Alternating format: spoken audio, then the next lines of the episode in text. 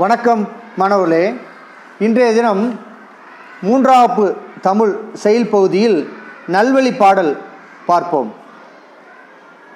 நல்வழி இயற்றியவர் ஔவையார் ஆற்றுப் பெருக்கற்று அடிசுடும் அண்ணாலும் அவ்வாறு ஊற்றுப் பெருக்கால் உலகூட்டும் ஏற்றவருக்கு நல்லகுடி பிறந்தார் நல்கூர்ந்தார் ஆனாலும் இல்லை என மாட்டார் இசைந்து.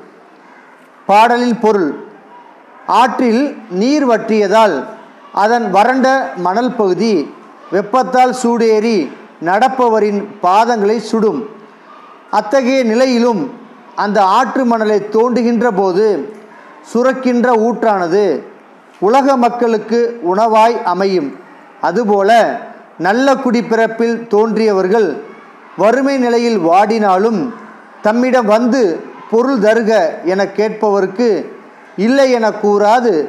தம்மால் முடிந்தவரை கொடுத்து உதவுவார்கள். நன்றி வணக்கம்.